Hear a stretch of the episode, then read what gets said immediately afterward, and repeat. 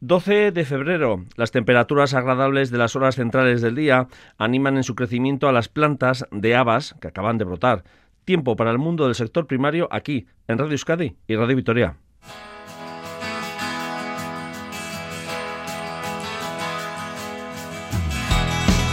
Mujer, joven y ganadera de vacuno extensivo. Tres referencias de Lucía Elorza, vecina del municipio de Campezo, que desde hace cinco años se dedica de forma profesional a la cría de ganado autóctono terreño. Toda una apuesta de vida de una joven de 27 años. Y de un valor joven en ganadería a otro valor nuevo en la investigación dirigida al sector primario. David Soba es un joven ingeniero, agrónomo, que ha estudiado las alteraciones que afectan a los cultivos de leguminosas debido al cambio climático un cultivo importante para nuestros campos por el aporte de nitrato y de regeneración de la tierra. Para rematar, planificamos la floración primaveral de plantas de bulbo. Es el tiempo de que las coloquemos en nuestros jardines. Edurne Basterra nos lo explica.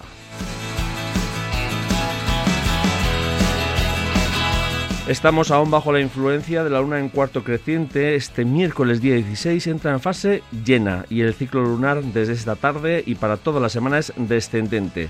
Esto es Lurvisía, saludos de Pachi Meave Artabe desde la coordinación técnica de audio y de Nueva Ugarte Zumárraga al micrófono. Onguetorria Quebrera.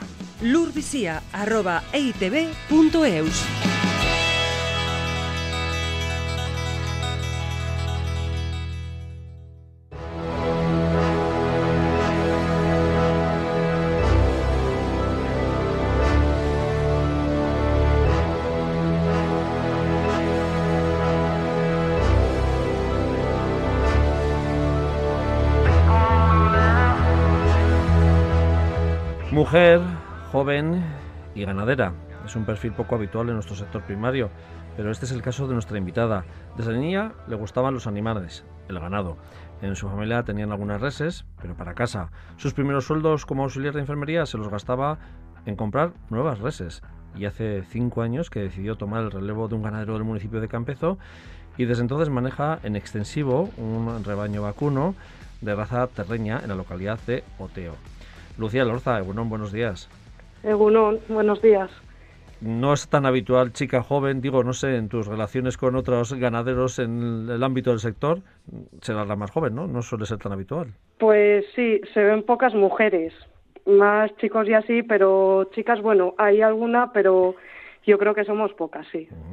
Eh, ¿Chicos jóvenes? Chicos jóvenes yo creo que sí que se ve algo. También hay pocos porque al final es un sector difícil y que se está perdiendo, pero hay, yo creo que hay algo más que mujeres. Bueno, ¿y cómo surgió esa pasión por el ganado vacuno en tu caso? Pues no sé, yo creo que siempre me ha gustado los animales, he tenido afición y, y bueno, pues yo creo que lo llevaba adentro, ¿no? Porque tú vives, vivías en Santa Cruz de Campezo eso es. Eh, y tu aita y tu ama no tenían eh, en sí una explotación ganadera o, una huerta, sí tenían, pero para, para, autoconsumo, para casa, ¿no? Sí, tenían pues por afición, pues algo de ganado y así, pero para autoconsumo. Y sí, y nunca pues no se han dedicado a ello como ganaderos, pero pero bueno, yo desde pequeña sí que he vivido un poco estado en el mundo de los animales y así. Tenías esa relación, ese vínculo, ¿no? Eso es. Y bueno, cuando tú haces tus estudios, eh, estudias de auxiliar de enfermería, empiezas a trabajar y, con los primeros sueldos lo dedicabas, eh, como he dicho, a, comprar ganado, ¿no? Pues un poco sí, eso es. Cuando empecé, hice en Vitoria auxiliar de enfermería y empecé a trabajar luego ya en la residencia de Bernedo y como tenía afición al ganado, pues, pues sí, pues iba, iba haciendo mis cosillas y, y, luego ya hice lo de Gastenec, lo de primera instalación. Y hay unos años pues estuve un poco pues con el ganado, que es cuando compré las terreñas y estaba un poco entre las dos cosas, ¿no? Pues el ganado y, trabajar fuera de casa o sea, hasta que, ya compatibilizaste una temporada, ¿no? En los, dos, los dos trabajos. Es, eso es, cuando ya vi que sacaba rendimiento de mi explotación y era el momento de quedarme en casa, pues ya me quedé, sí.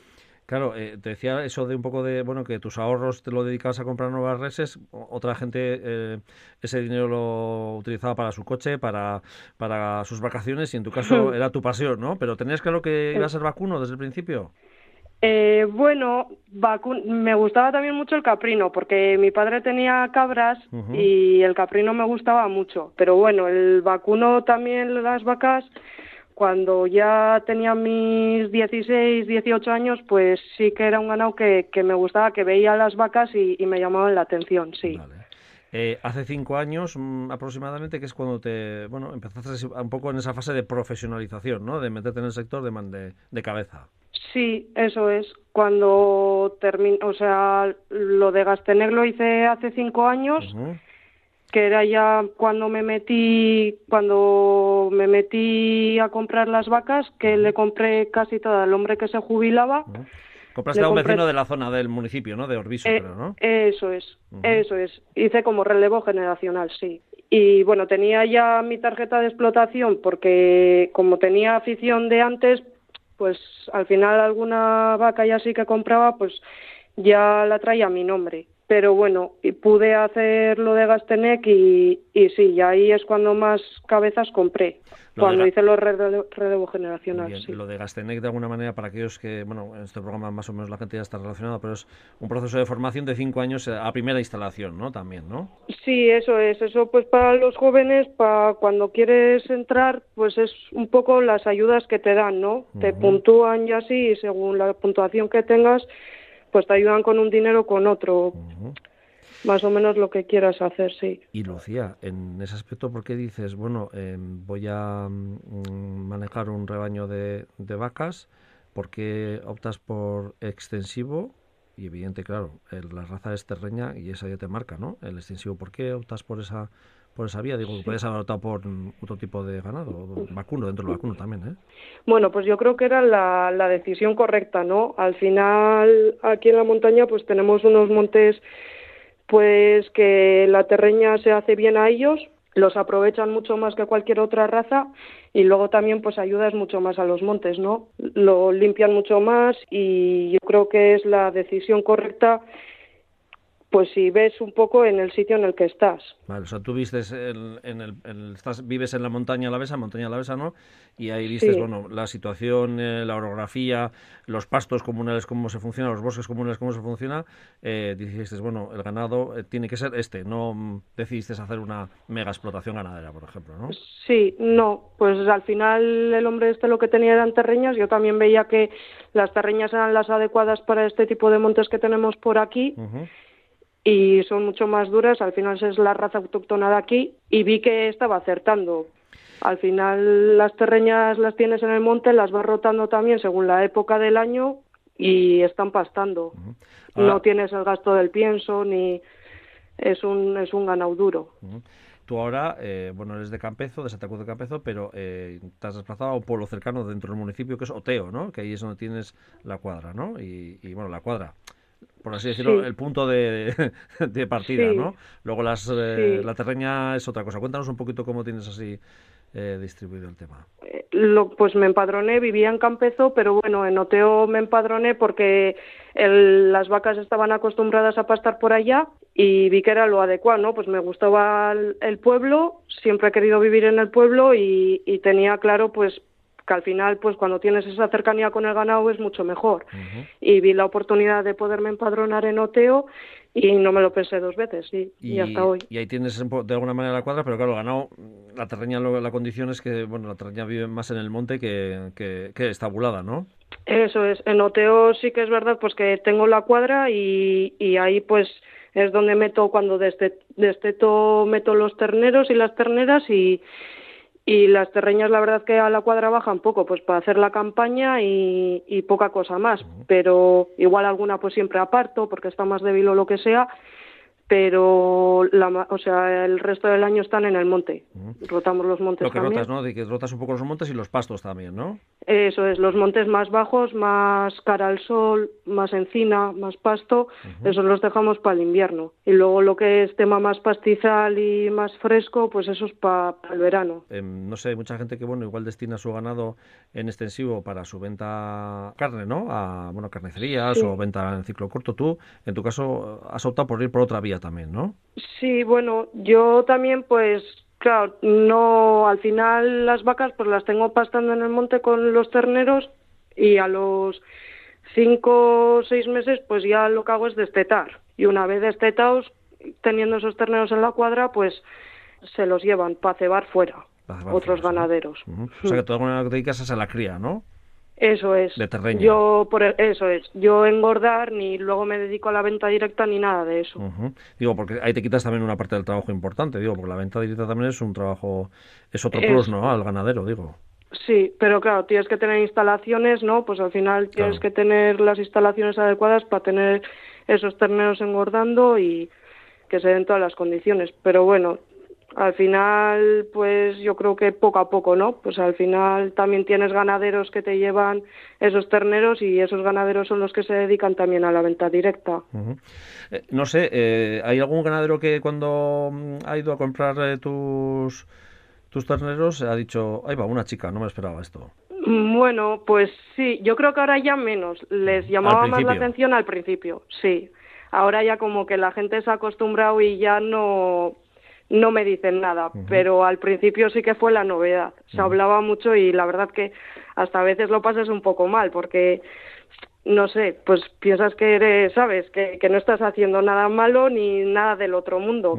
que tu trabajo es como otro cualquiera, pero sí que al principio la gente hablaba mucho o hacían comentarios. Ahora yo creo que ya se está más normalizando. Que decir que tienes 27 años y cuando empezaste así de alguna manera, pues en el trato con otros ganaderos, eh, en ese aspecto pues tendrías 22, una chavalilla eh, o 21. Sí, sí, con 22 yo creo, 21 o 22 hice lo de Gastenec, pero bueno, pues con 18 y así pues ya la gente me veía andando por, por el monte y cosas así la gente mayor se asombraba y cosas de esas, pero bueno. Bueno, y no sé, y, mm. cuando acudías, bueno, antes de la pandemia, eh, se acudía a las ferias, también, eh, bueno, que, mm, que fuese esa evidentemente, bueno, que a veces es un punto de encuentro importante y un punto para ver qué, qué hacen otros ganaderos, ¿no?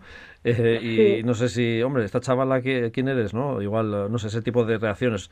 No sé si para mal o para bien, que igual alguna, tal vez encuentro también buenas experiencias también. Sí, sí, te encuentras, sí, más buenas que malas, pero al final, pues eso, pues te vas conociendo gente también, que eso es algo positivo, ¿no? y, y, vas haciendo relaciones y, y, al final es más lo positivo que, que lo negativo. Lucía, yo me acuerdo que te conocí en el 30 aniversario de la Asociación de Desarrollo Rural de Izqui y, y para mí fue una sorpresa eh, encontrar eso, ganadera, tan joven, en extensivo y que tenías muy claro y una apuesta muy clara. Eh, y, además que me han dicho en el entorno también, las gentes del entorno, que cuidas muy bien el ganado. Sí, bueno. o sea, te preocupas, ¿no? De estar ahí encima de ello, ¿no?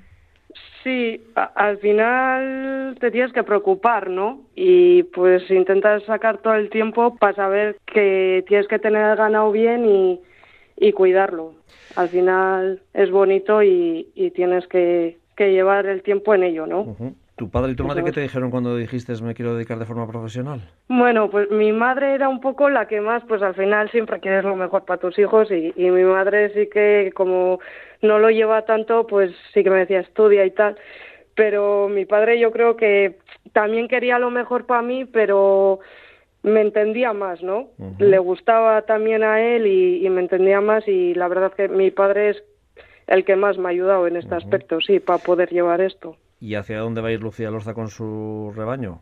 ¿Hacia dónde va a ir? Sí.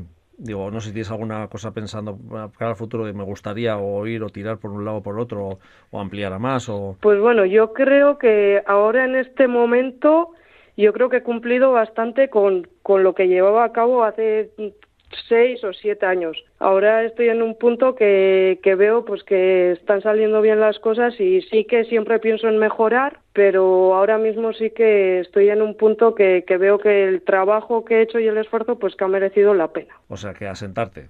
Sí, eso es, sí que quiero ir mejorando y pues pues haciendo las cosas mejor pero bueno, pues veo que ella por lo menos, pues de que cuando empecé a como estoy ahora, pues que las cosas van a mejor. Oye, eh, y no sé si en el entorno de, Campezo, digo del Valle de Arana, eh, la zona de Mendialdea, eh, ¿hay ganaderos de vacuno? ¿Tenéis más ganaderos de vacuno? ¿O igual eres de las pocas? Bueno, mujer, única igual, ¿no?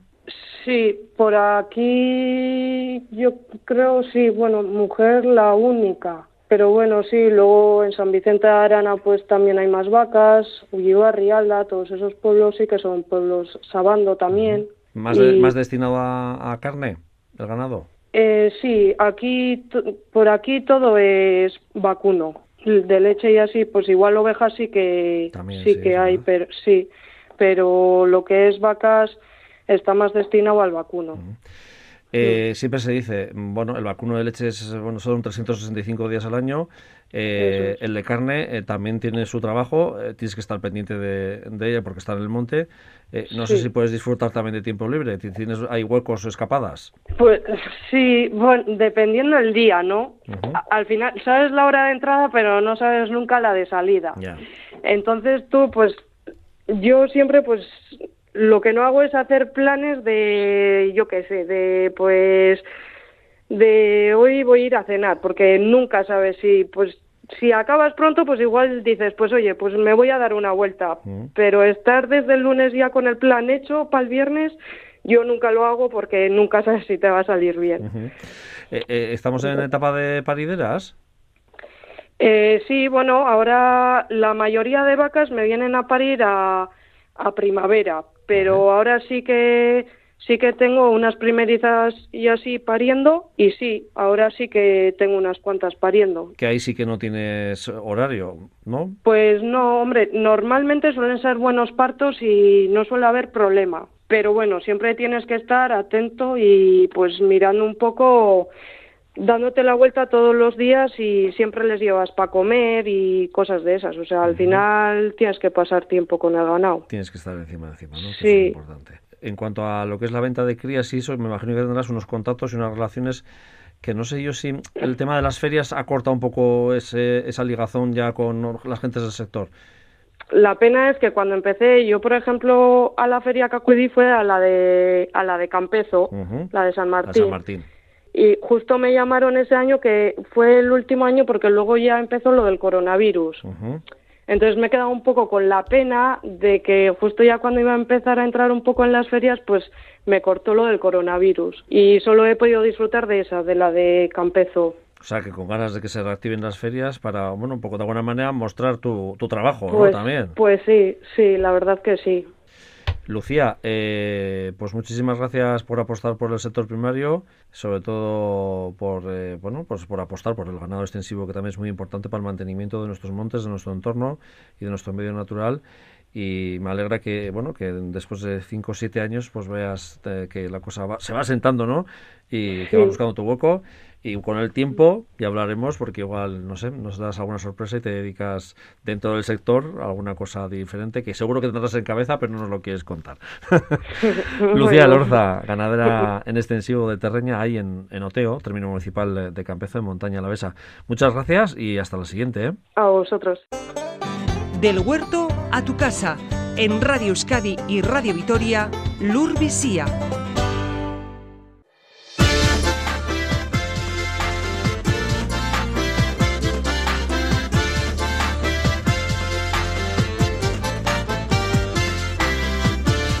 En el horizonte ya asoma la primavera. Bueno, ya, hay, ya están despertando algunas eh, plantas y los brotes, bueno, están ahí, los botones en muchas eh, frutales, arbustos y todo tipo de naturaleza.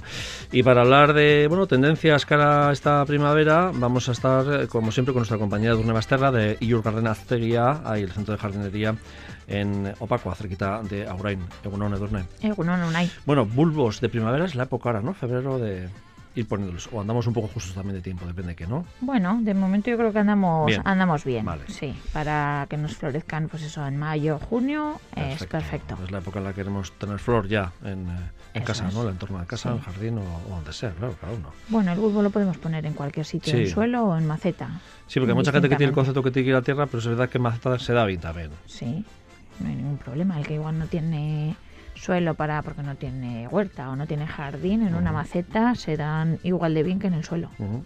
Con buena tierra. Eso sí es Siempre es fundamental tener buena tierra. Que a veces igual le dices eh, un- una maceta un poco curry, ¿no? Para, Pues yo qué sé, para ver, lo importante es que tengan buen sitio, Eso buena es. tierra para poder crecer. Sí. O sea, eso es lo más importante, pero no en los, en los bulbos, sino en cualquier, en cualquier planta que queramos que sea bonita y A la hora bonita. de ponerlos, ¿qué tenemos que tener en cuenta? Eh, tenemos que tener en cuenta el que estén al sol, sobre todo los bulbos de, de primavera. Si vamos a colocar que sea un- una zona en la que dé bien el sol. Eso ¿no? es, que del sol, eh, sol o sol sombra. ¿eh? Eh, intentar que no sea sombra, porque claro, va a ser una zona que se nos va a encharcar luego con el agua y vamos a tener problemas de que se nos pudran esos bulbos. Vale, sí. Una vez que ya... Luego la patata, que hay gente le dice la patata, ¿no? Eso es. Eh, bueno, pues tener una buena tierra, eso es fundamental.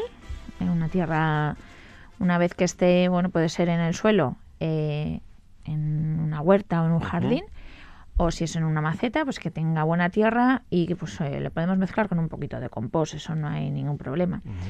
Lo que sí que tenemos que tener cuidado ahora son las primeras heladas. Dale, ¿eh? que todavía puede haber, sí. Sí, todavía puede haber y nos puede fastidiar esos Sí, primeros febrero es un brotes. mes duro todavía y marzo a veces todavía Eso es. cae. Eh, sobre todo, pues eso, lo que son los bulbos de, de primavera. El bulbo de otoño no le pasa nada porque ya está ya, ya florecido, Ya está ya en flor. Pero hay que tener cuidado con los de primavera que no se nos hielen los primeros brotes. ¿Qué bulbos eh, son de esta época? Digo, para que Bueno, pues eh, ahora eh, son muy, muy característicos lo que son las dalias, eh, las calas, sobre todo las calas blancas y bueno, ahora hay de de muchos colores. Ahora hay muchos colores, Sí. pero de toda la vida. Hay naranjas, negras, eh, muchísimos Se colores. dan bien también esas, con esas tonalidades, ¿no? Aquí. Sí, a ver, no son tan grandes como la blanca, es una cala más pequeñita. Más chiquitina, ¿no? Y Sí. flor también más chiquitina, ¿no? Eso es más pequeñita y la hoja también es más pequeña. Lo que es luego el macizo que hacen es también más pequeño. Pero bueno, pero aguantan de un año para otro. O sea, funcionan muy bien y se van extendiendo. como Que antes en los caseríos sobre todo se ponían los ribazos en las acequias de zonas de desagües, zonas húmedas, ¿no? Y, Sí. O para tapar también esas zonas un poco feas Sí, de, de estas casa, además ¿no? les gusta el sol de mañana. Eso. ¿eh? Eso sí, a la tarde sombra, O sea, pero una bueno. orientación este, sobre todo, so- ¿no? Sí, orientación mañana. este. Eso Y es. luego ya para la tarde, cuando pega el sol de justicia a partir de más adelante, Eso es, pues que están un poco está más, fresco, ¿no? eso Porque es. si es verdad que quedan un poco más hortensias, también como clac, que pierden, ¿no? Eso es. Luego también les gusta la humedad, pero que no estén encharcadas. Eso ¿eh? es. Eso en general a todos los corra. de primavera. Ujú. Eso es. Luego eh, los amarilis, que también son muy bonitos. Estos, bueno, los podemos tener bien en, en maceta o, o en la calle. Si los tenemos en maceta, luego en invierno los podemos meter dentro, porque eh, la verdad que hacen la hoja es muy bonita y, y la floración también es muy bonita. Vale. Son unas flores muy grandes y es muy espectacular. Bueno, la begoña, los gladiolos, el lilium, estos creo que son bueno, pues los de siempre. Los de siempre, ¿no? Ujú. Eh, luego ya está, como siempre decimos, el artista que planifica para que le vayan saliendo escalonadamente las cosas Eh, también, sí, ¿no? el que pues eso que va planificando que quiere pues eso los bulbos de otoño que florecen ahora, febrero, marzo, eh, que se vayan pues eso compaginando también con los de primavera. La dalia, por ejemplo, si la ponemos ahora, la dalia es una planta que todavía, por ejemplo, hasta los todos los santos hay gente que le saca Eh, partido, sí, ¿eh? Sí, y el gladiolo también. El gladiolo- es verdad, el gladiolo también, sí, sí, sí. Sí, sí, si tiene- vamos alternando las plantaciones, podemos llegar hasta los santos con, eh, con ellos, con ¿no? gladiolo, sí. mucha gente que Y la dalia también. La dalia sí es una planta que aguantamos. La clásica suele ser la rosa, pero Buah, la pues es que hay un montón de esa- Ahora yo he variedades, visto en ¿eh? algunos sitios, en algunas casas, que tienen de todos los colores Sí, y luego tienes la pompón, que es más Eso, pequeñita, la cactus, que es mucho más grande, la decorativa, bueno, hay pues un montón de colores y de variedades, hay muchas, ¿eh? Bien, perfecto. Es una planta que es un clásico también, así como Sí. la cala, ¿no? También, Sí, la dalia es de siempre, como el gladiolo, vamos, yo creo que son sí. los clásicos. Que están de- bien aclimatadas a nuestro ambiente y luego las cosas son un poco más de pruebas que a veces, pues depende, No, y ¿no? que Zonas... funcionan muy bien, lo que pasa, y luego hay muchos, mucho, mucha gama de color. Porque el gladiolo también tiene muchas gamas de colores. sí, sí. Vienen combinados encima de la misma flor. O sea que son. A ver, es una flor que es un poco especial, te gusta o no te gusta, no sé cómo decirte. Eso sí. Pero, pero a la hora de lo que es el abanico cromático, eh, es, es muy amplio. Ahora febrero habrá gente que igual todavía está podando los rosales en el último momento. Eh, pues es probable. Un poco justo, pero bueno. Sí, porque ya empezarán, el que no lo ha podado, empezarán a sacar ya los primeros, brotes. Botones, brotes, ¿no? Sí, Eh, eso, para podar había que haberlos podado antes, ¿no? pues Y- octubre, noviembre. Eso, más antes, pero bueno. Ahora ya toca plantar los nuevos. Pues si alguna anda tarde, pues bueno, que se recuerde. Y lo más importante, podemos, por ejemplo, poner nuevos. bueno, primero porque igual algunos nos ha fastidiado Sí, en el o que- curso. o que te apetece tener un color nuevo, eso, una cambiar un variedad color nuevo, nueva. o, o Sí. queremos eh, darle otra, otro, bueno, otro colorido también al jardín, ¿no? O Sí. una parte X. Eh, Rosales, eh, ¿qué nos recomiendas? Bueno, pues a- ahora es buena época para plantar, tanto si queremos plantar a raíz desnuda como si lo queremos plantar en maceta. El rosal nos admite ponerlo en una maceta grande o en el suelo. Lo que sí que tenemos que tener en cuenta es la tierra. Eh, la tierra eh, tiende un poco a ser tierra ácida, pero no tanto como la de un rododendro o una camelia. Vale. Y luego también necesita aporte orgánico. Eh, si no nos queremos complicar la vida, hay eh, tierra especial para rosales. Compramos especial y con esto ya tenemos Sí, eso sobre solucionado. todo cuando ponemos en un tiesto una maceta grande, ¿no? Eso es. Una y luego, terraza. no, y cuando plantamos en la, La tierra, tierra también ¿eh? echamos, ¿no? Echa- abajo echarle un poquito de, Vale, aportarle. de tierra especial, le tapas Para con... que arranque bien también, Eso ¿no? es. Y arriba también otro poquito. ¿eh? cuando le tapas. O sea, eso es, bueno, pues si queremos tener un buen arranque. ¿eh? es eh, fundamental. Lo Luego, bueno es que es, bueno, suele haber ya buenas, eh, buenos viveros, hay buenos rosales, aparte de variedades, ya Sí. vienen como bien todos, ¿no? bueno, pues eh, sobre todo hay eh, variedades especiales que ya te vienen con varios tallos. ¿Eh? O sea, el, tienes el patrón, que es, digamos, lo que es la es. parte de abajo, y luego ya te vienen con tres o cuatro tallos ya fuertes. Fuertes, pues digo que, que en ese aspecto de Eso agarre es. es fácil, si una que agarra... Sí.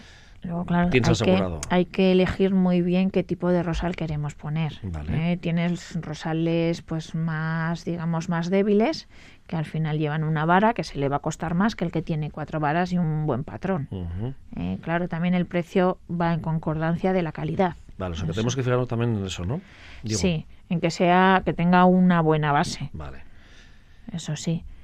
Y ahora mismo, pues los rosales están pelados, todavía no han empezado Ah, a brotar. ujú. ¿eh? Lo que es la, nos va a indicar el color, pues la foto, la etiqueta que tiene ese rosal. ¿eh? Si son olorosos, si no son olorosos, Claro, eso es lo que suele decir, también. las ro- rosas de ahora no huelen. No, no huelen. No huelen. O Pero sea, hay no de las que huelen- huelen. Sí, tienes el típico rosal trepador. Que eso, por ejemplo, sí es verdad que antes era muy habitual en todos los, eh, los caseríos, ¿no? Sí, y las casas, ¿no? El trepador tenía, Sí. ¿no? Tener un, un emparrado o delante de la casa o en el patín, en el pozo. Sí, eh, bueno, en distintas partes de Sí, casa, ¿no? Y que luego son muy vistosos. Mm, la Pero últimamente no es una- un rosal que se lleve mucho. Pues yo creo que al final se ha ido limpiando y pues vamos, a- pues como todo, ¿no? Vamos a cosas igual que no Sí. nos den tanto trabajo, vamos a decir, algo más, cosas más simples. Pero bueno, al que le gusta tener un jardín florido, pues yo creo que el rosal y la rosa es algo que no debe de Sí, faltar. no, no puede faltar. Y el emparrado tiene, tiene un punto, ¿eh? Tiene, O sea, sí, son, pues depende en cenadores o depende de qué zonas quedan Sí, muy, muy bonitos. Por ejemplo, muy bonitos. Eh, pero eso es lo que decías, ¿no? Lo importante es eh, tener ese buen patrón, eh, a partir de esa base también.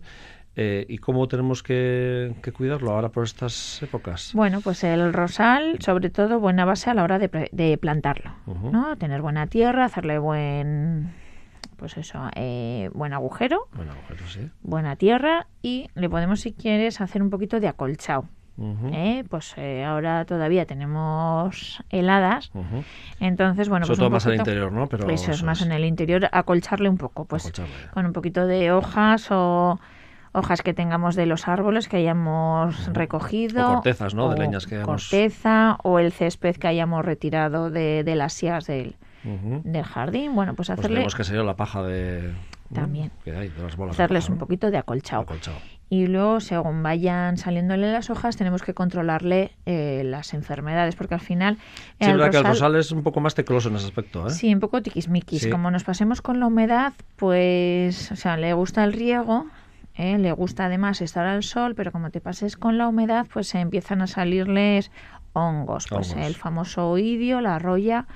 Entonces, todas estas cosas tenemos que ir controlándoles, ¿eh? hacerle o bien tratamientos preventivos, eh, claro, necesitan agua, pero tampoco en exceso. Tenemos que ir controlando. Y luego los bichitos, pues controlar si tienen orugas, si tienen pulgón, porque el rosal sí que atrae mucho a este tipo de, insectos. Es verdad, es lo que tiene.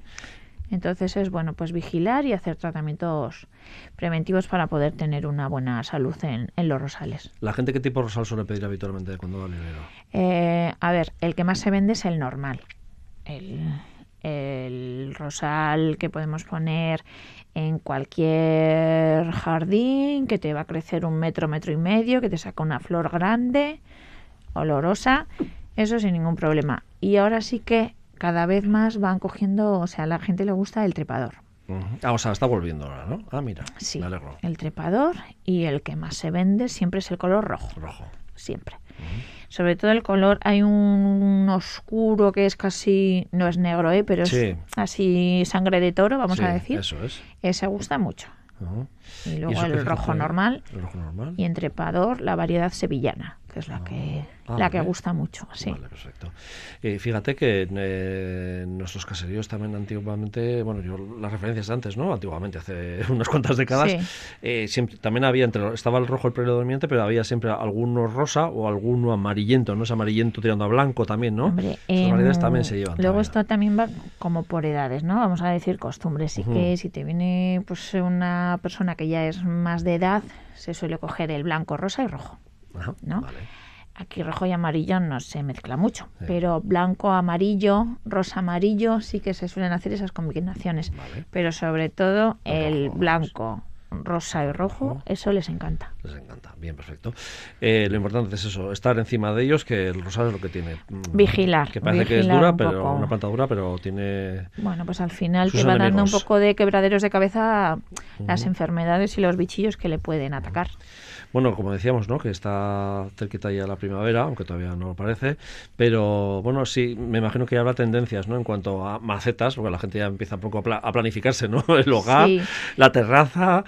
ahora todavía, pues eso, con el frío parece que no nos Y muebles también, ¿no? Porque era una cosa que antes pues no se veía tanto, pero muebles eh, para el jardín, ¿no? Pues ahora eso, los muebles para el jardín o las macetas vienen todo, digamos, un poco a juego, ¿no? O sea, tú si quieres poner un jardín o una terraza un poco, un poco bonita, pues tienes un montón de, de opciones. Tienes opciones si quieres que sea algo más, si tu estilo de, es más moderno o más clásico. Ahora eh, viene mucho lo que es el aluminio, los... Eh, ah, Sí, para muebles de exterior. Aguante eh, más, ¿no? Un poquito más. Sí, te aguanta más. Y luego tienes los eh, cojines que están adaptados para el exterior. Ah, sí, es verdad. Que los puedes dejar en la calle y no se te mojan. O sea, bueno, pues eh, lo que es la decoración va, va avanzando un montón. Depende del estilo que tú tengas en tu casa, pues puedes seguir en el jardín con ese mismo estilo. Si es más moderno, más clásico. bueno, y luego también para el que tiene una terracita pequeña también podemos meter muebles que luego los puedas plegar y en invierno recoger. para... el trastero. Eso es, hay un montón de, opciones. Y lo mismo con los tiestos. Eh, pues tienes las opciones más de mimbres y, ir a algo más natural. ¿eh? Eh, los ratanes sintéticos o bueno luego tienes los clásicos modernos de cerámica o de o de forja Ah, en distintas alturas, que vienen ahora muy, muy de moda, líneas muy rectas. Eh, que ya te digo, depende del estilo que, que, nos guste, pues podemos... Eh... Pero la tendencia igual es a ir hacia un tiesto, una maceta más más eso, como líneas rectas y, no, tan recargado igual también de... Eso es. Tienes como dos estilos, vamos a decir, lo que son mimbres y, y lo que son eh, como tendencias más naturales, más naturales, ¿no? Más blancos, ¿no? Más digamos, neutros, o las líneas más, más frías, más líneas más rectas, eh, con materiales cromados, algo estilo más moderno, más moderno y más frío. Hubo una época que la maceta de toda la vida, la de barro, eh, em, había desaparecido casi, ¿no? Yo creo que ha vuelto otra vez, ¿no? Bueno, ese es el clásico, ese puedes vender más o menos, la época del PVC y del plástico Ese es, eh, yo para mí es donde mejor se conservan las plantas, eso es. Y y al final es el clásico de toda la vida que y a mí me gusta encima el marrón, ¿eh? O sea, a mí no me gusta pintados. Pero bueno, luego esto es como Es para gustos. Es para gustos. Hay gente que tiene todo. Ahora han salido además en ese estilo, el barro normal, han salido varios colores, en color antracita, eh, bueno, color topo se llama, y un blanco, como un... Ah, vale. Sí, lo que es el... Bueno, pues le han dado otro toque, Otro toque, ¿no? Pues modernizar un poco el Vale. clásico de siempre. Luego también hay gente que busca el tiesto que mm, el aporte de agua se autorregule mismamente también, ¿no? Bueno, eso sobre todo para Sobre todo para el que interior, piensa en verano, ¿no? Sí, para el interior con sí, autorriego, que son una maravilla. Una los tienes claro. con ruedas, eh, el plástico que no pesa mucho. Bueno, pues eso. Y luego para la calle, pues bueno, pues el típico de barro que aguanta las heladas, que aquí en el interior es súper importante que no se te rompan. Eso es. Eh, bueno, y esos hay muchísimas variedades. Tienes el gres, que es de toda la vida, el marrón, que se no se rompe, No se rompe, ¿no? también pesa mucho. Mm. Que tiene esas desventajas, pero bueno, eh, Bueno, pero para depende qué zonas está nos mejor, interesa sí. que, Más interesante, sí, sí. que tenga peso. Es verdad, sí, sí. bueno, pues en zonas que hay mucho viento y pues interesa que Interesa. sea algo consistente. Consistente, que sujete y además que, bueno, se nota que la planta eh, Pues eh, lo eh, agradece más, ¿eh? sí, Porque el barro sí. Los sintéticos eh, lo que hace es que se recuecen en verano igual la- las raíces de las plantas, ¿no? Eh, sí, A eh, veces- a ver, hay que tener cuidado. Pues evitar que no estén expuestos al sol directamente, porque... pues sí, la eso, alternativa buena igual es luego pon- decorarlo con, con uno de cerámica, ¿no? Eso es, pues usarlo de cubremacetas. de vamos a macetas, ¿no? decir, Para, sobre todo que ahí le afecta menos también igual al, Sí. al plástico. Esa puede Sí. ser la alternativa. Sí, man- man- el barro siempre mantiene la humedad. Mucho mejor, sí. Entonces, bueno, tanto en invierno como en verano. Y eh, en el caso de vientos en alféizares y en ventanas y en eh, balcones, pues pues, se sujeta peso, y sí. cuando hay vientos no es más difícil que, Eso es. que caiga. Y en caso de que los tengamos que mover, hay unos soportes de ruedas que aguantan, También. hay algunos que aguantan hasta 100 kilos, o sea Ah, que eso es un, bueno, pues un sistema que, que te quiero decir que nos puede ayudar a la hora de elegir una maceta con peso, Vale. pues para, depende de dónde la vayamos a colocar, bueno, pues... Eso está bien, sobre todo si queremos tener la planta en verano más al sol y luego cuando vaya a llegar las sí, heladas, retirarlo moverla, con las ruedas. o que hay veces que moverlas. dices, Buah, es que esto pesa un montón, yo no lo puedo, ¿no? Mm, Bueno, pues hay, hay opciones. Bueno, pues ya hemos hablado un poquito de bulbos de primavera, de rosales, que son clásicos, todos son clásicos, Sí. ¿eh? Y luego eh, las macetas también son un clásico, pero bueno, hay tendencias y cada uno lo que le guste, sus bueno, como también al final cuando se conjugan los colores de rosales o de los bulbos también, ¿no? También podemos jugar luego con la maceta. Eso, expertos en la materia y sibaritas del, del mundo del jardín. Edurne Basterra de Your Garden eh, Asiteguía en eh, a inaugurar en Eskerrik asko y hasta la siguiente vez, agur. Agur. Tierra, mar y aire.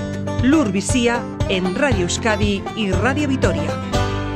Tiempo para dar cuenta de otras actividades e informaciones que han tenido lugar en este mundo del sector primario. Noticias que ha recogido nuestra compañera Alejandra Eguiluz. Nafarroa destina 10 millones a las explotaciones agrarias distintas a regadío en la zona del Canal de Navarra. El objetivo es mejorar la viabilidad de las explotaciones y la competitividad de todos los tipos de agricultura, así como promover las tecnologías agrícolas innovadoras. El plazo de presentación de solicitudes finalizará el próximo 1 de abril. El Gobierno foral apunta que el crédito podrá incrementarse en una cuantía máxima de 2 millones de euros, condicionado a la existencia de disponibilidad presupuestaria. EMBA ha organizado un ciclo de siete reuniones informativas sobre la nueva PAC 2023-2027. La organización agraria pretende dar a conocer a los profesionales del sector primario las novedades que contiene el nuevo Plan Estratégico Estatal enviado por el Gobierno de Madrid a Bruselas para su aprobación definitiva. La ronda de charlas comarcales arranca este 14 de febrero en Vergara. Araba destina 435.000 euros a caminos rurales y de acceso a explotaciones agrarias, línea de ayudas que forman parte del programa de desarrollo rural Euskadi y están cofinanciadas en un 53% por el Fondo Europeo de Desarrollo Rural. Esta partida tiene por objeto mejorar las condiciones de los agricultores y también que mejore la rentabilidad de sus explotaciones agrarias. El Gobierno dota con 800.000 euros a la promoción de la línea de ayudas para promocionar figuras de calidad alimentaria. La finalidad de esta medida es impulsar acciones promovidas por los consejos reguladores. Los puertos vascos vendieron 29.500 toneladas de pescado en 2021 por un valor de 58 millones de euros. Las descargas de pescado descendieron casi un 16% respecto a 2020 y el valor del pescado experimentó un descenso del 4,3%. Las campañas de Bonito y Boquerón fueron buenas y se capturó menos verdel y chicharro.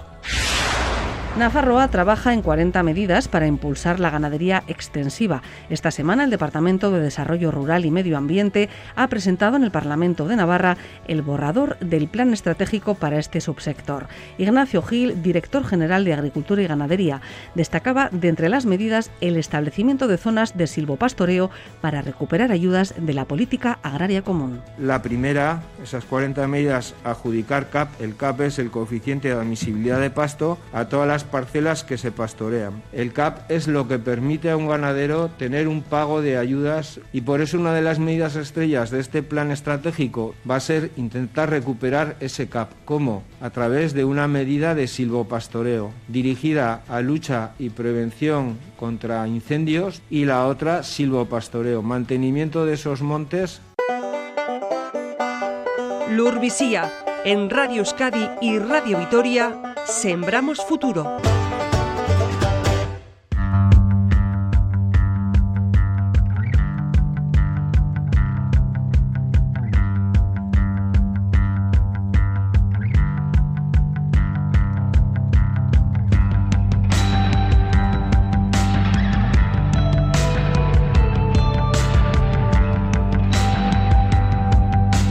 En Lurvisía nos gusta hacernos eco de la labor de nuestros investigadores, de los temas que estudian, analizan los profesionales del sector, por ejemplo, de la agronomía, son importantes para nuestra agricultura, para lo que viene y también para nuestro medio ambiente. El cambio climático está en el punto de mira de muchas líneas de estudio y de investigación y en fechas recientes se ha dado a conocer los resultados de una tesis doctoral presentada en la Universidad Pública de Navarra que analiza las alteraciones que sufren los cultivos de leguminosas tan importantes para, nuestros, para nuestra tierra y para nuestro campo debido al ese cambio climático que decíamos y también esos mecanismos de adaptación que tienen al cambio climático las leguminosas. David Soba es ingeniero agrónomo, ahora es doctor agrónomo eh, que ha defendido esa tesis presentada en la Universidad Pública de Navarra. Bueno, buenos días, David. Buenos días. Bueno, eh, calificación. Pues suma con laude, así que muy contento con la calificación. ¿sí? Bueno, eh, la has presentado a la Universidad Pública de Navarra, pero eh, y la beca es de la Universidad Pública de Navarra, pero creo que también están implicados otros eh, organismos, ¿no?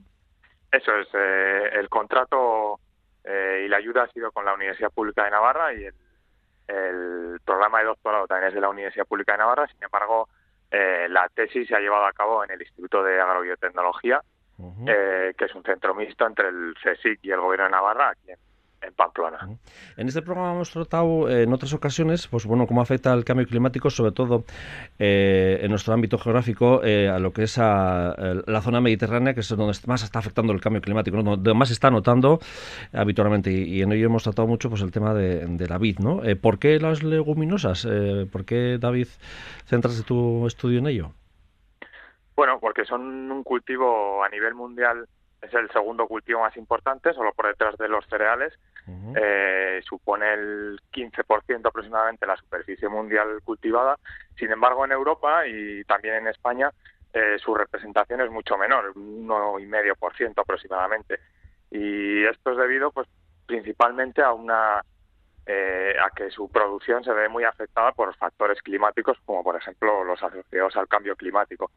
Y al ser un- una familia de cultivos pues con unas eh, propiedades agronómicas y ambientales muy beneficiosas eh, pues creo que es importante hemos creído que es importante su estudio cómo va a afectar eh, diversos parámetros climáticos en el futuro a, a la producción de, de esta familia La verdad es que la península ibérica está en una fase, en, en- en cuanto a clima, ¿no? en la zona climática de transición y es un, eh, un campo de experimentación interesante, me imagino. Otra cosa luego es el día el día del trabajador, del agricultor y del ganadero, ¿no? Pero eh, eh, lo que es la verdad es que eh, tu tesis se ha centrado en, en el, bueno, cómo afecta el cambio climático en las eh, leguminosas.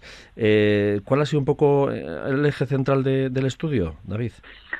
Sí, pues eh, nuestra idea eh, era pues eh, observar, ampliar los conocimientos sobre los mecanismos eh, implicados en la respuesta de, estas leguminosas a factores ambientales asociados al cambio climático. Principalmente hemos estudiado el elevado CO2, eh, el efecto de la ola de calor y, de la sequía. Eh, hemos hecho experimentos por separado y, hay, alguna combinación de estreses. ¿Se ha centrado en algún tipo de leguminosa en concreto? O, Pues hemos intentado abarcar un amplio espectro, pero principalmente hemos trabajado con una leguminosa forrajera que se cultiva ampliamente en España, como es la alfalfa, y eh, una leguminosa de, grano, eh, como es la soja. hemos elegido estas dos por ser eh, dos especies bastante diferentes y que representan bastante bien la, la familia de las leguminosas. Eh, creo que eh, dentro del estudio también os habéis entrado en una parte la parte aérea de la planta también, ¿no? O, la zona eh, que sobresale de la tierra. No sé, explícanoslo un poco técnicamente mejor. Sí, bueno, hemos querido centrarnos principalmente en el, nódulo, en la fijación biológica de nitrógeno y también en la relación entre la parte aérea y, y este esta fijación biológica de nitrógeno en el nódulo. Cómo se cómo se relaciona el intercambio de metabolitos que hay entre la parte aérea y, la zona nodular. Porque, el, nódulo le llamas, denominas a la fijación de nitrógeno, ¿no? sí, bueno, eh, eh, esta familia eh, se caracteriza porque no depende de abonos nitrogenados como otras, otros cultivos, por ejemplo los cereales, porque es capaz de establecer una relación simbiótica con, con una bacteria presente en el suelo en unos en unos tejidos especiales que, bueno, que son los nódulos y, en ellos eh, pues la planta le proporciona a la bacteria eh, los fotoasimilados para que obtenga la energía a la bacteria y la bacteria a cambio es capaz de, fijar el nitrógeno atmosférico y devolvérselo a la planta para que forme, por ejemplo, pues proteínas eh, o distintos metabolitos. Entonces esto le hace no ser dependiente de abonos nitrogenados ya que es capaz de proporcionarse ella misma el, nitrógeno. Es algo que, por ejemplo, la gente del sector lo tiene bastante claro, ¿no? La leguminosa fija el nitrógeno, ¿no? Y además, eh, de alguna manera, es una, una alternativa buena para la rotación de los cultivos también, entre otras cosas, ¿no? Sí, eh, tradicionalmente siempre se ha usado. Siempre se ha usado en, rotaciones. En, rotaciones ¿no? Eh, eh, claro, creo que habéis sometido a distintos estrés, grados de estrés de, asociados al cambio climático, como decías, ¿no? Ese elevado CO2, la sequía o la ola de calor. no sé qué, qué, es lo que habéis conseguido bueno, detallar o, o, qué consecuencias habéis conseguido, conclusiones habéis conseguido extraer. Bueno, pues a grandes rasgos eh, los efectos de los estreses que hemos estudiado se pueden diferenciar. Eh, por un lado, el efecto del CO2, que digamos que es un efecto eh, fertilizante, ya que el CO2 es el sustrato que utiliza la planta para fijar carbono y producir eh, los fotoasimilados. por lo tanto, es un efecto fertilizante que aumentará la producción la producción de los cultivos y se espera que pueda contrarrestar en parte el efecto negativo de la sequía y, y de, y de la alta temperatura de las olas de calor, que esto sí que va a, disminuir los, eh, el rendimiento de los cultivos. Y se espera que lo haga en, un mayor, en una mayor medida que el efecto positivo de, del elevado CO2. Por lo tanto, en total, el, el efecto del cambio climático va a ser hacia peor. Hacia peor. Eh, claro, lo habéis hecho con alfalfa y soja en un ambiente, no, en una parcela de cultivo, digo, para que nos, aquellos que nos estén oyendo, ¿no? ¿Habéis recreado un poco esas condiciones? Eh, bueno, hemos trabajado principalmente en invernadero y también en unas, eh, en unas estructuras especiales que son semiconfinadas, digamos, en, las que hemos estudiado el efecto del CO2. No eran condiciones de campo, pero tampoco condiciones confinadas como puede ser una cámara de crecimiento o un, Ah, eh, o un invernadero, intentando imitar condiciones más naturales. Pero bueno, trabajando con CO2 es bastante difícil eh, porque al final es un gas que se escapa. Pero bueno, hemos intentado recrear las condiciones más, eh, más naturales posibles. Naturales posibles, ¿no? Bueno, es que bueno, siempre las investigaciones suelen ser así un poco y luego es cuando ya pasan ya más a, en amplia investigación a lo que es a campo, ¿no? Pero eh, por eso me ha parecido que, que el utilizar ya el invernado y esas estructuras semiconfinadas es lo más eh, parecido a, lo que puede ser en el exterior y la verdad es que, es una realidad y lo que decías, ¿no? Pues parece ser que vamos a peor. Eh, ¿Las leguminosas pueden aportar algo bueno a, evitar ese cambio climático? ¿O es una pregunta un poco atrevida por mi parte? Sí, eh, principalmente por lo que te he comentado, por esa característica especial que tienen de, fijar su propio eh, nitrógeno, y no, ser dependiente de, abonos nitrogenados, que por un lado eh, parte de estos abonos nitrogenados lo aprovecha la planta, pero otra parte se pierde en forma de nitratos, contaminando las aguas tanto subterráneas como superficiales, y parte se pierde a la atmósfera en forma de óxido nitroso, que es un gas eh, bastante contaminante y con un efecto de calentamiento superior al, CO2.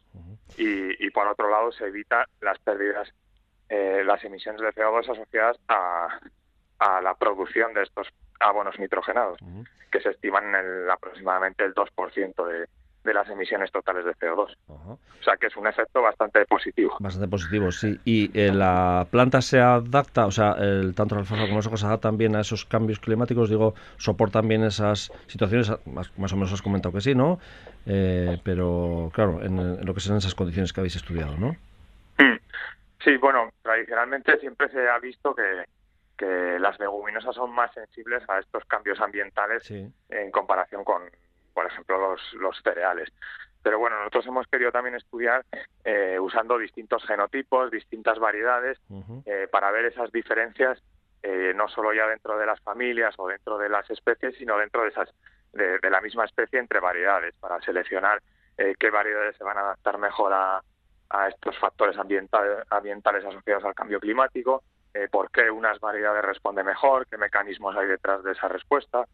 Eh, o sea que eh, la respuesta depende tanto de la familia como de la especie, como dentro de la especie del cultivar que, se estudie. Y David, ahora eh, se ha planteado otra área de estudio. Profundizamos eh, esta área de estudio. ¿En qué etapa estás ahora, David? Bueno, pues ahora estamos, sí, continuando. eso, ahora nuestro interés es ver no solo los estreses por separado, sino en su combinación. Eh, dentro de la tesis sí que hicimos un capítulo especial en el que combinábamos eh, la ola de calor con la temperatura, eh, porque bueno, aplicados de una forma responde la planta diferente que cuando se aplican las dos. Y en campo, pues bueno, no suelen aislarse los estreses, sino que uno suele venir de la mano de otro. Entonces, la, la continuación sería por ese lado, por ver cómo interactúan los distintos estreses. Eh, y ahora la pregunta que diría mi padre, que también es agricultor, y dice, ¿y esto yo cómo lo puedo aplicar en la huerta? Más a futuro, ¿no? Esa es la pregunta clave. Bueno, pues eh, nuestra investigación, que es una investigación básica que luego puede ser aplicada eh, principalmente en lo que te he comentado, en ver eh, en seleccionar variedades mejor adaptadas a estas eh, a estas condiciones climáticas eh, que se esperan para el futuro. eso, básicamente, una selección de variedades, de ver por qué estos mecanismos hacen que esta variedad sea mejor y para luego futuras líneas de mejora de mejora genética. Bueno, esto, esto sí lo ha entendido. Eso está claro. Bueno, pues eh, David Soba, eh, me imagino que todavía queda mucho por estudiar y más en esto del cambio climático y es un tema que te apasiona por lo visto, ¿no? Sí, sí, sí. Bueno, pues es que Ricasco, muchas gracias y sobre todo, bueno, enhorabuena por ese buen resultado, esa buena calificación, esa tesis y, bueno, porque estás trabajando dentro de nuestra área, en el área de investigación y, en, aquí en el programa, este programa del sector primario, aquí en Radio Euskadi y Radio Vitoria, pues intentamos dar un poco cabida, pues para ver que por dónde estáis el ámbito de la investigación, en este caso del sector de la agronomía, para ver a bueno los próximos eh, años como hacia dónde vamos, ¿no? Y, qué es lo que puede haber. Muchas gracias, David Soba. Doctor, muchas gracias a vosotros por, el interés. Hasta la siguiente. Vale, muchas gracias. Y hasta aquí lurbizia gaur sortzi eta betiko tenorean, hemen izango gaituzue nekatzal munduko txoko honetan mila esker gurekin larun batero bat egiteagatik. Ondo esan, agur eta osasuna.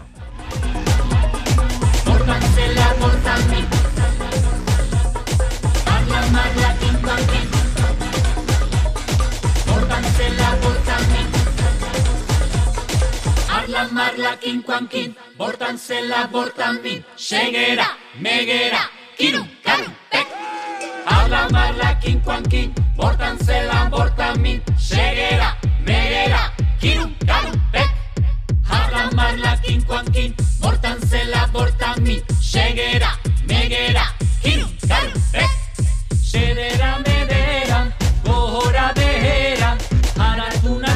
nazo, como copaso, bota, paio, xedera medera, gora behera, haratu natzo como copaso bota pumpaio, xedera medera, gora behera, haratu natzo como copaso bota pumpaio, xedera medera, gora behera, haratu natzo como copaso bota pumpaio, xedera medera,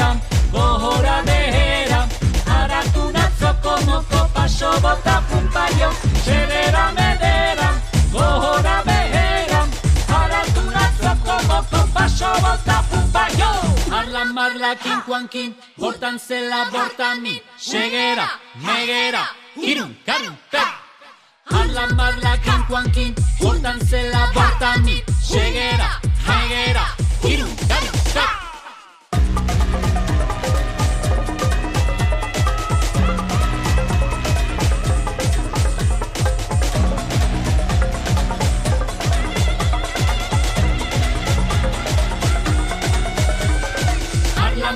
Joaquín, Joaquín, pórtanse la portamín, lleguera, meguera, quiru, caru, pec. Habla más la quin, cuanquín, pórtanse la portamín, lleguera, meguera, quiru, caru, pec. Lleguera, medera, gora dejera, aracunazo como copa, yo bota pumpayo, lleguera, medera, gora dejera, aracunazo como copa, yo bota pumpayo, lleguera.